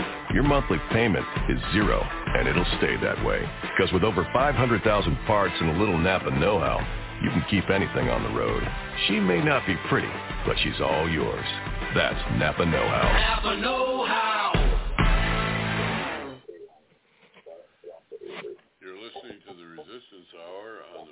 the News Radio Network.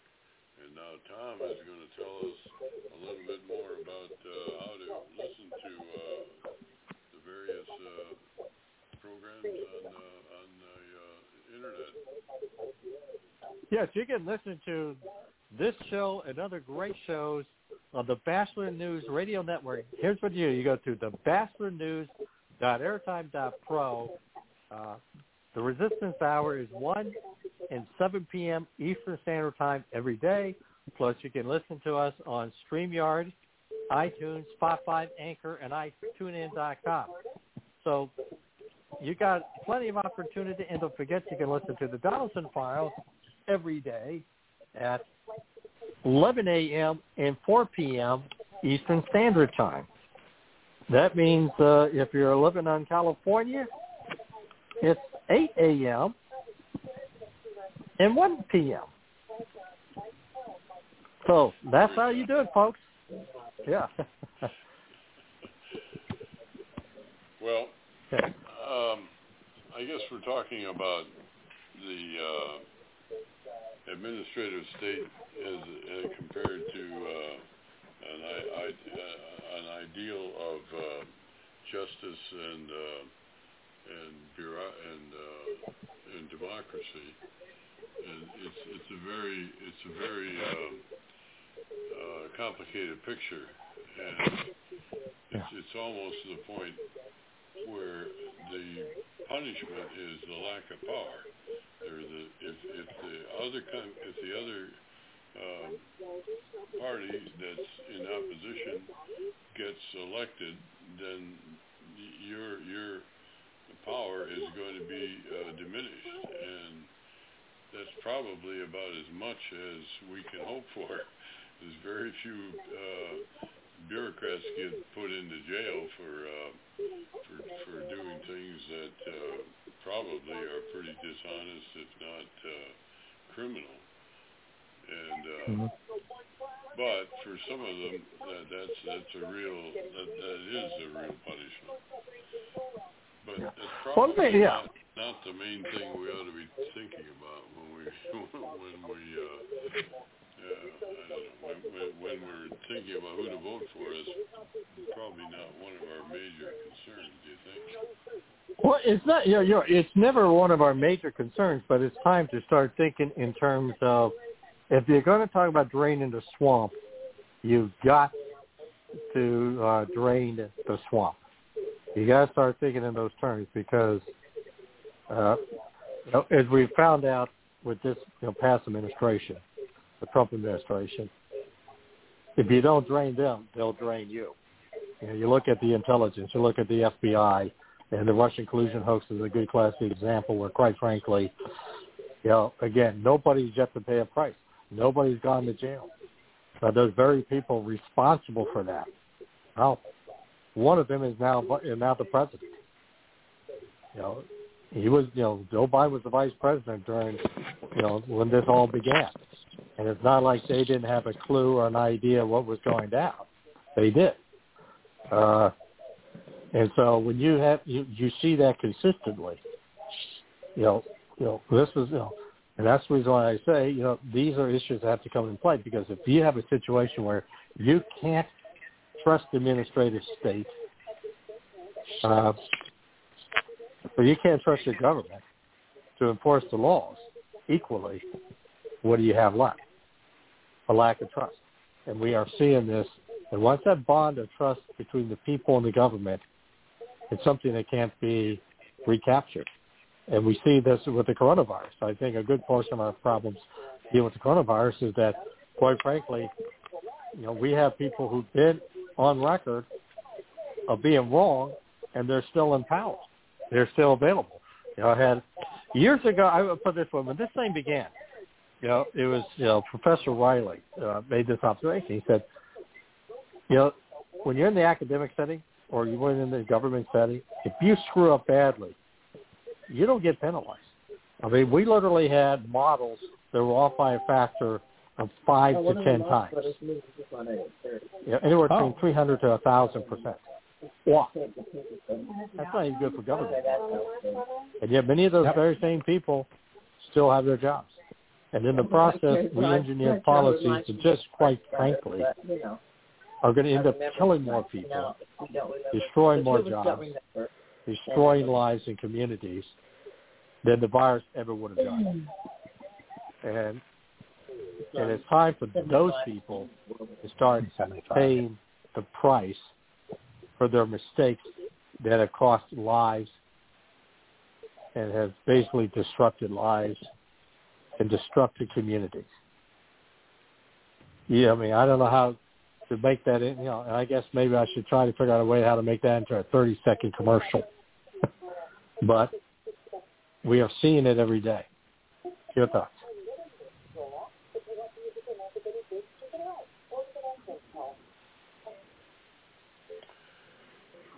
Well, we're we're uh, on the way to a real showdown, I think, in in uh, 2022, um, beginning with uh, with uh, among others uh, Virginia, and um, and I think that the, the key to this whole this whole puzzle is really whether we're able to uh, maintain uh, our uh, integrity of our of our elections.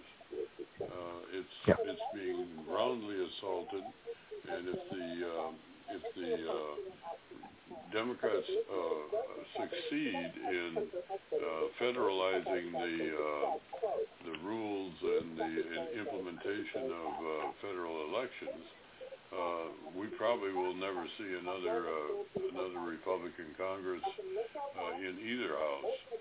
So, um, but nevertheless, if and if they don't succeed, uh, I think we're going to see a major turnover, uh, starting p- perhaps with uh, with Virginia. There's a couple of other states too that are that are doing. Um, you, I, I don't know which ones they are. You probably do. Well, I know New Jersey's got an election this year, uh, but that's New Jersey and New Jersey. And let me, yeah, let me look that up real quick. You, uh, but uh, yeah, because that's a good point. I know you're saying. Let me ask you. Let me ask you a question right now, because we had this conversation in the past, but I want you. To, uh, what do you think? Do you think that the you know the Republican candidate got a chance uh, to win? You mean in general or Virginia? In Virginia. Virginia? Well, there's, You know, there's what's a your- lot of there's a lot of uh, angst about the uh, current governor, and it's, it's a lot, most of it's really tied in with the um, I think with the school situation. You know, he kept everybody uh, out of school for over a year, and he's even now he's just came out with a mandate that uh, all the children have to have uh, masks if they go back to school, and it's it's all kind of fluid. He's he's uh, generally stuck by the uh, teachers Yeah. unions, and that's not very popular in a lot of places. So Well, yeah, then let's let's follow up on that point. You know, because we had a show with one of those school board members uh, here, and I thought his it was a fascinating conversation because we should s- say up front before we talk what he stated on our show because he's a Democrat. He's not a Republican. He, he's a Democrat, and he made some very interesting observations. He said, "Look, I've looked at the science," and he said, and and I looked at the data, and he basically said, "Look, number one, keeping the kids out of school was a disaster." Basically, because he had the test scores were showing the disaster side, including in particular among minorities within his school district. He also stated that there was no evidence to suggest that there was any significant issues health-wise bringing those kids into the classroom. And he even went as far as saying, you know, the masks were an absurdity. Wearing mask mandates for school children, was an absurdity. The science didn't back it up. But he also acknowledged it's the only way I could get these people, my fellow school board members, to agree with me to get the kids back in the classroom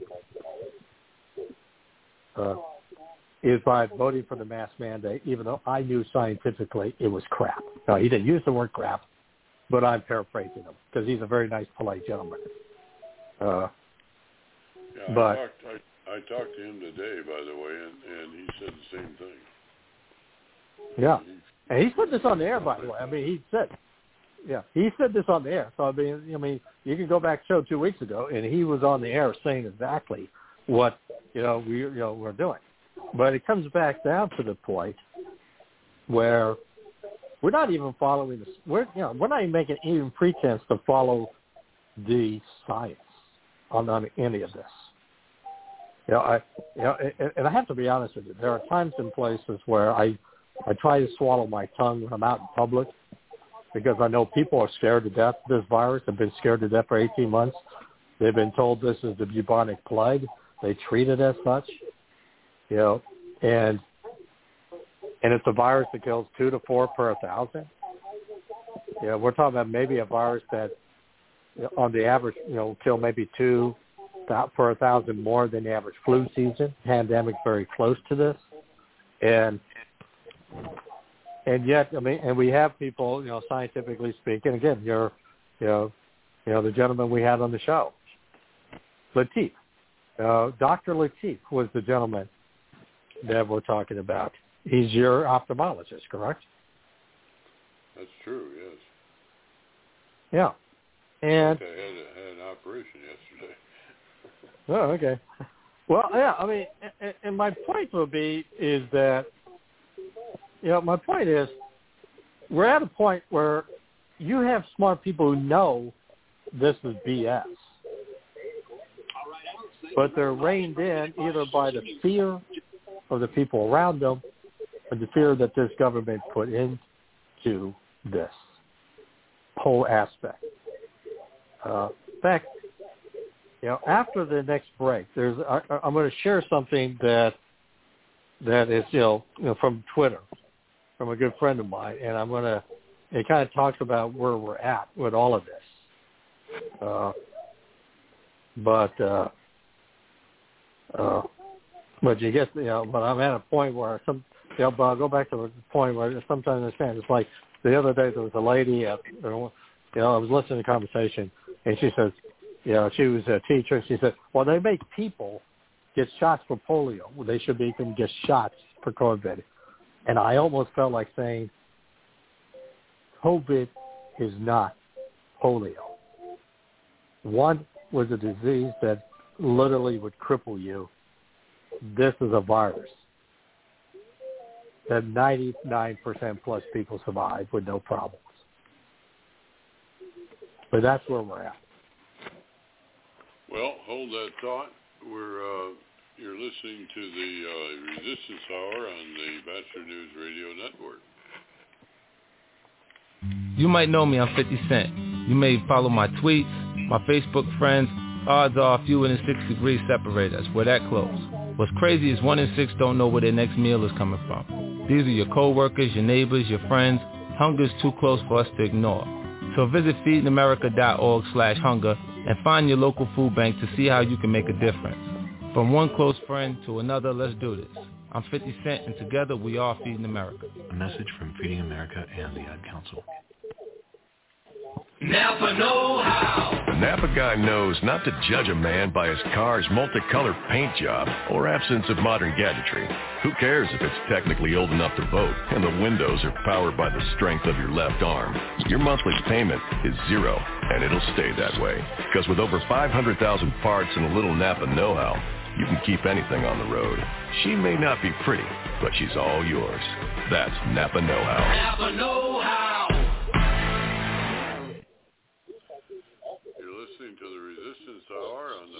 Radio Network. Tom, you're...